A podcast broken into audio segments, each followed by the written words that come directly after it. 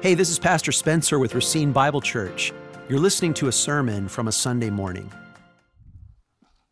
We are, we are so thankful for the choir and the orchestra, and they minister to us today, especially in a, in a powerful way. It's my joy this morning to open God's Word and to preach the good news of God's grace with us in Jesus Christ, our Lord and Savior. We'll be opening to two places one in Luke chapter 2 and one in Ephesians chapter 2. And if you don't have a Bible, there's usually a Bible in one of the chairs in front of you. And if you don't know your way around the Bible, today is a great day to begin to figure that out. We would love to open the Word of God with you and show you. So the book of Luke is in the New Testament, is probably about two thirds of the way through the Bible. And then Ephesians is just past that. It's one of the letters in the New Testament. And it's my joy this morning to give a brief, but hopefully clear message about the grace of God in Jesus Christ, our Lord and Savior church wasn't meant by God to be one more place where I argue with you about what I think about things and you argue with me about what you think about things. We certainly don't always get this right, but God's design for the church is that it would be the one place where everybody is united in receiving what God has said about things. And it's always with our Bibles open that we approach the truth and the gospel, and I intend to be accountable for all that I say to what is revealed in Scripture. So we ask God to help us, and we read God's word together. So let's pray, asking God for his help. Lord Jesus, you call us to be fishers of men. We do not want to labor in vain this day. We do not wish to catch nothing. Lord Jesus, show us, show me how to cast the net of your word. By your holy words, enclose the souls in that net that they may not escape who you are and what you've revealed. Lord, now bring in a multitude of souls, a net bursting with souls for the glory of Jesus Christ, our Lord and Savior. Amen. Amen. Luke chapter 2 reveals the angels revealing the glory of the gospel of Jesus Christ, the Lord and Savior, to the shepherds and those who are gathered.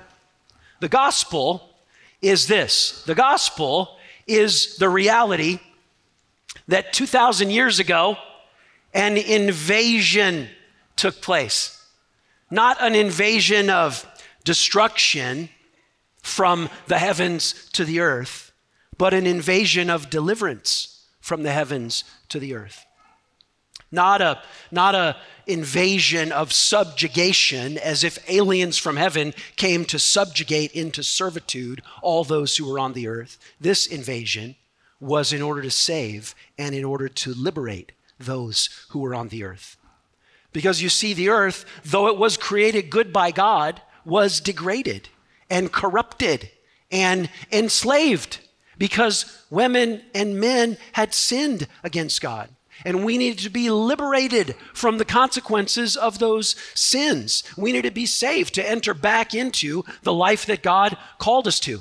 So, in this gospel invasion, heaven came to earth in the person of Jesus Christ, the Lord and Savior. And while he was here on the earth, he lived the perfect life that you and I could never live. He never sinned. And because He loves us, Jesus Christ took the penalty of our sin when He died in our place as our substitute on the cross.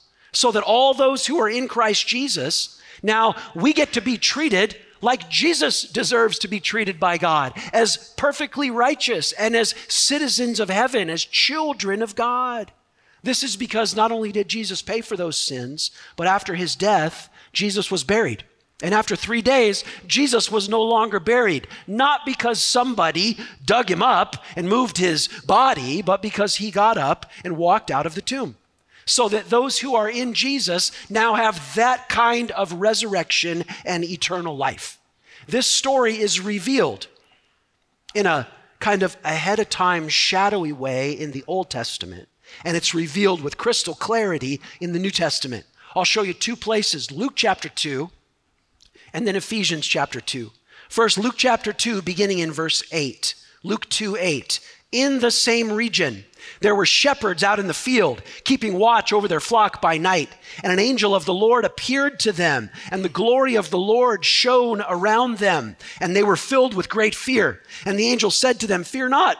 For behold, I bring you good news of great joy that will be for all the people. For unto you is born this day in the city of David a Savior, who is Christ the Lord.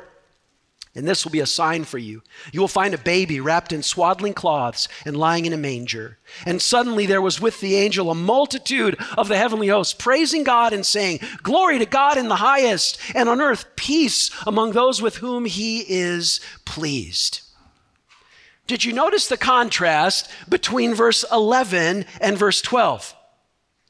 Look at the words of verse 11 Christ, the Savior, the Lord.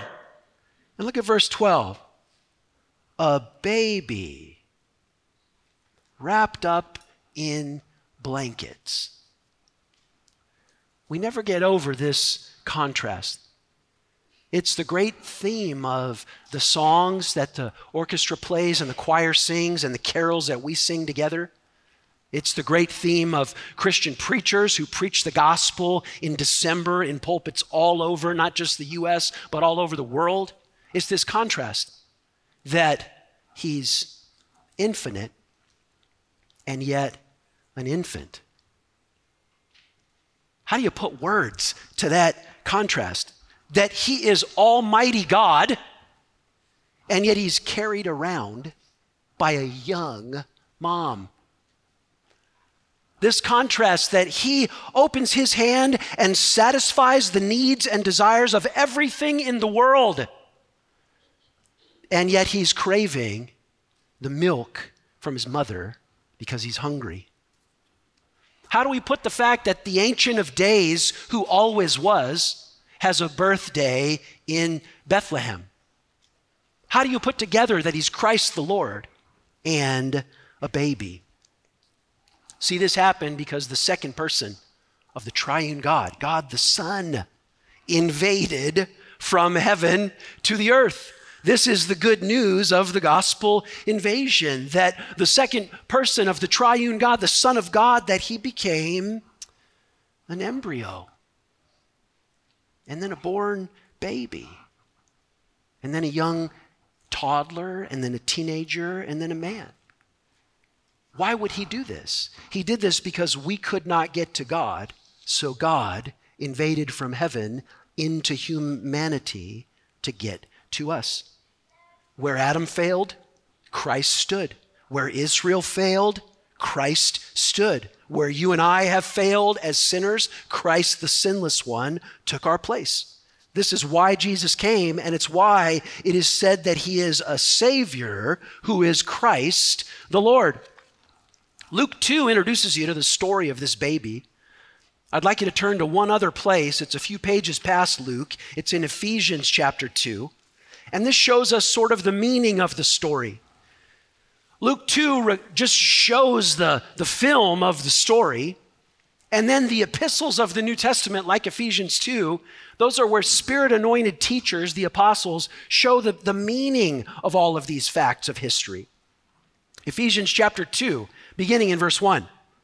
And you were dead in the trespasses and sins in which you once walked following the course of this world, following the prince of the power of the air, the spirit that is now at work in the sons of disobedience, among whom we all once lived in the passions of our flesh, carrying out the desires of the body and the mind, and were by nature children of wrath like the rest of mankind.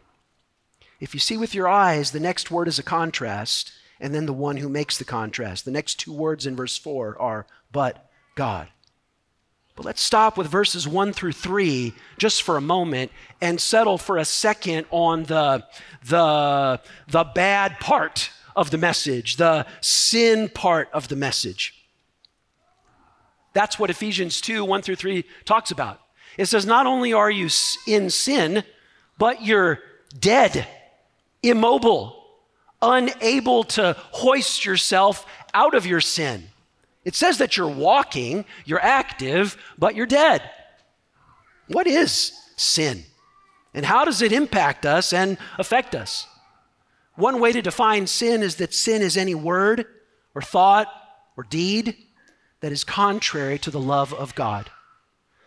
Sin is you going your own way instead of the way that God has told you to go.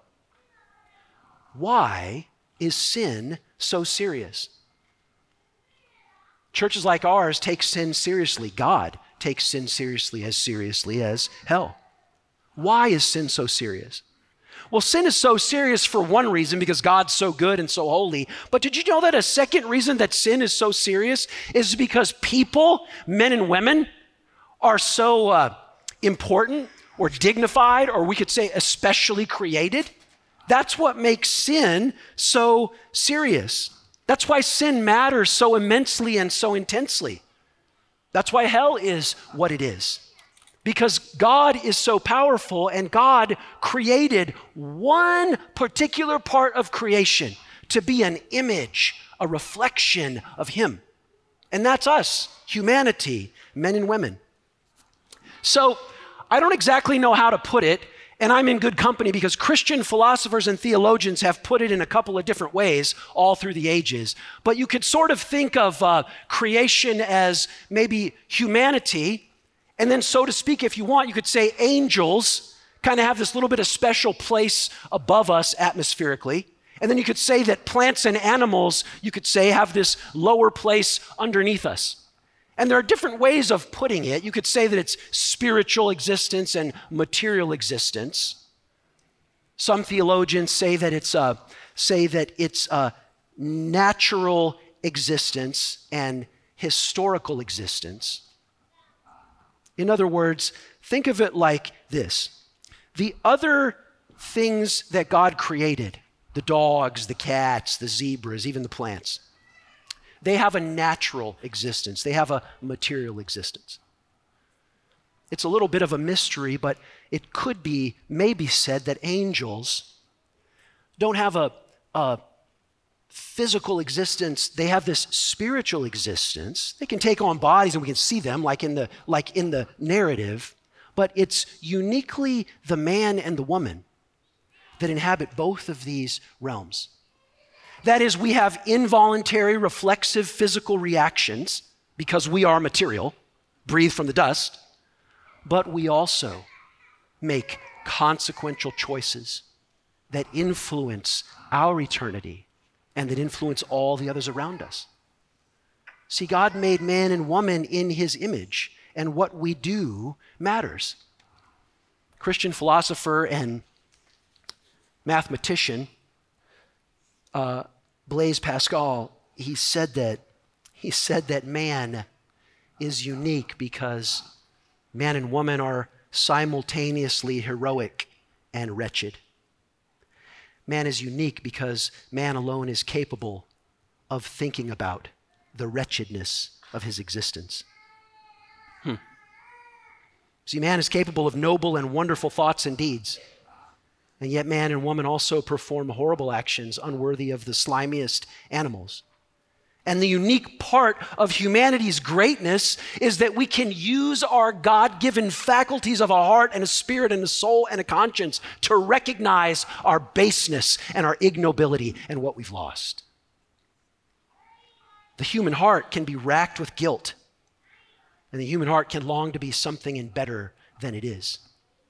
This is evidence of the image of God within us. That's why sin is so serious. So, how do we deal with sin? If you would guess that as a pastor, part of my job is helping people deal with their sin, that would be a correct guess. I spend some time just laughing with people and just enjoying life with people, but I guess maybe more than others, I, I spend a lot of time working with people who kind of avoided coming to me, but then they came to me when they really, really, really needed some kind of God help in their life. And one thing that I've noticed in helping people deal with sin is there maybe more ways than I could count, but I could kind of summarize them in two different ways. Some people deal with their sin by the denial of repression, and some people deal with their sin by the devastation of depression. First, the denial of repression. You know what I mean. They just ignore it, they just medicate it. They just drink it away. They just entertain themselves away. They just numb it. They pretend it isn't there and they avoid it and they don't deal with it. The denial of repression.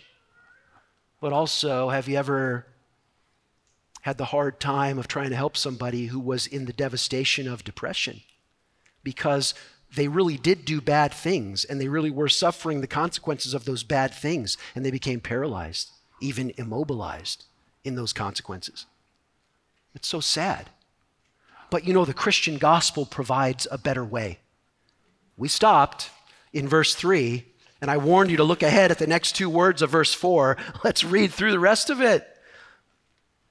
You see, it says that we were by nature children of wrath like the rest of mankind, but God, being rich in mercy because of the great love with which He loved us, even when we were dead in our trespasses, made us alive together with Christ. By grace you have been saved. So, Ephesians 2, instead of skipping over the sin part by just repressing it, and instead of stopping at the end of verse 3 and just getting stuck in the lethargy and depression of sin, it deals with it. And it says, But God, who's rich in mercy, he deals with our sin by offering us salvation by grace through faith. Look at verse 6. And God raised us up with him and seated us with him in the heavenly places in Christ Jesus, so that in the coming ages he might show the immeasurable riches of his grace and kindness toward us in Christ Jesus. For by grace you've been saved through faith. And this is not your own doing, it's the gift of God, not a result of works, so that no one may boast. For we are his workmanship, created in Christ Jesus for good works, which God prepared beforehand that we should walk in them. The Christian gospel, the invasion of heaven to earth, is that Christ, Jesus, heaven's sinless one, would invade into the earth to save the sinful sons of earth by taking our place so that he could bring us to heaven through his life and death and resurrection. What is the only response to this gospel that's worthy of being deemed a response by God? Is to receive it by faith. What does faith mean? Well, faith definitely means more than just hearing about it. Faith isn't like writing down the right answer on a test at school. Faith, saving faith, is more like finding the person in your class at school who you want to spend the rest of your life with. It's more than just getting some content right. It's more like a covenant relationship. Becoming a Christian isn't like uh, dropping some coins in a toll booth to get through to heaven. Becoming a Christian is more like dropping a ring on a finger in a marriage. You see, to become a Christian is to say to Jesus, Lord Jesus, I'm a sinner. Would you have mercy and grace upon me? And it is to fall into the arms of Jesus Christ. And once you're a Christian, Jesus will hold you lovingly in his arms forever. Because of his grace, because of his mercy, because he's Jesus. What's the right response to the gospel? Could I give you three words to think about? Turn, trust, and treasure. First turn. This is the big Bible word repent. This means that we're going our own way and we turn and go God's way. This means that we are wandering away in unbelief and we turn toward saving faith. This means that we're living in selfishness and denial. And now we begin to deny ourself and follow Jesus. Turn. Second word, trust. This means to believe the gospel to receive this message, to believe that it's true.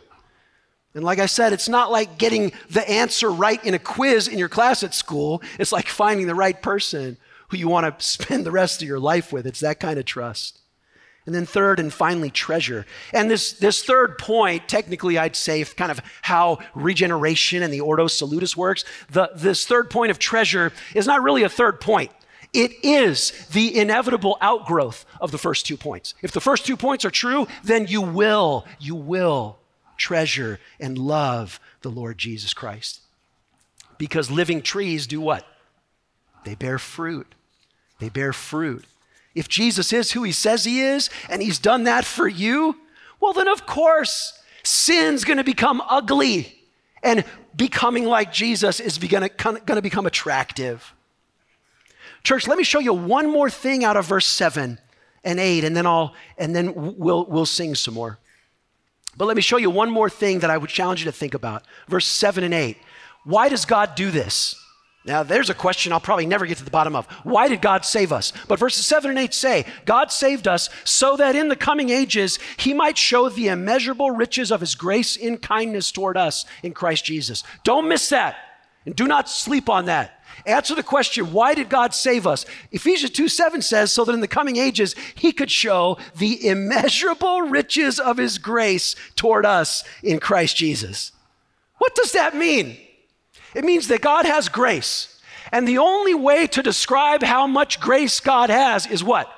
Immeasurable, immeasurable riches. But Ephesians chapter 2, verse 7, if you think this through, and I would challenge you to think this through, even talk about it at the table today, it says that uh, it's like God doesn't want all that money to be stuck in the bank forever. He has a plan to demonstrate it. He's going to pull it out and lavish it on his children forever. And it's going to take forever to do that. It's almost as if the purpose of heaven and age upon age and eternal age is nothing less than this so that God can demonstrate every day, even when there are no more days and there's only eternity, how immeasurable is the power of His grace in Jesus Christ. That's why eternal life is eternal. And that's why He saved us. Let that sink in. I, I, I, I don't want you to think, if you're not a Christian this morning, I really don't want you to think that all I'm doing is saying, um, come to Jesus and he'll help you with your life. Though if you come to Jesus, he will help you with your life. But that's not how it works. The invasion is far more radical than that. When you come to Jesus, you realize that you never had life without him.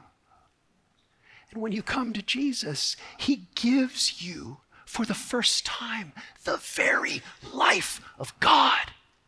And you spend the rest of eternity understanding and indwelling how good, how merciful, how gracious, how holy God is.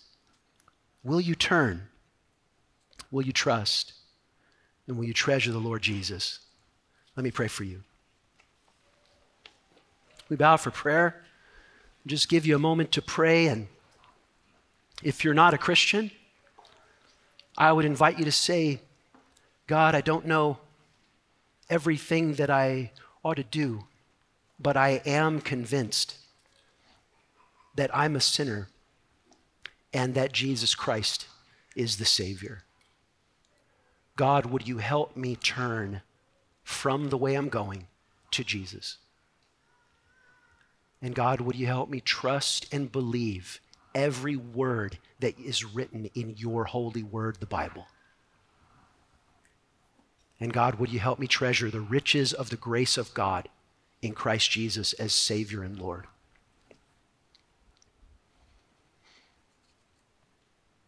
And if you're here and you are a Christian, I would encourage you to take a moment to pray for those you know and love who are not turning and trusting and treasuring Jesus yet. And take a moment and praise the Savior who embodies the very immeasurable riches of the grace of God.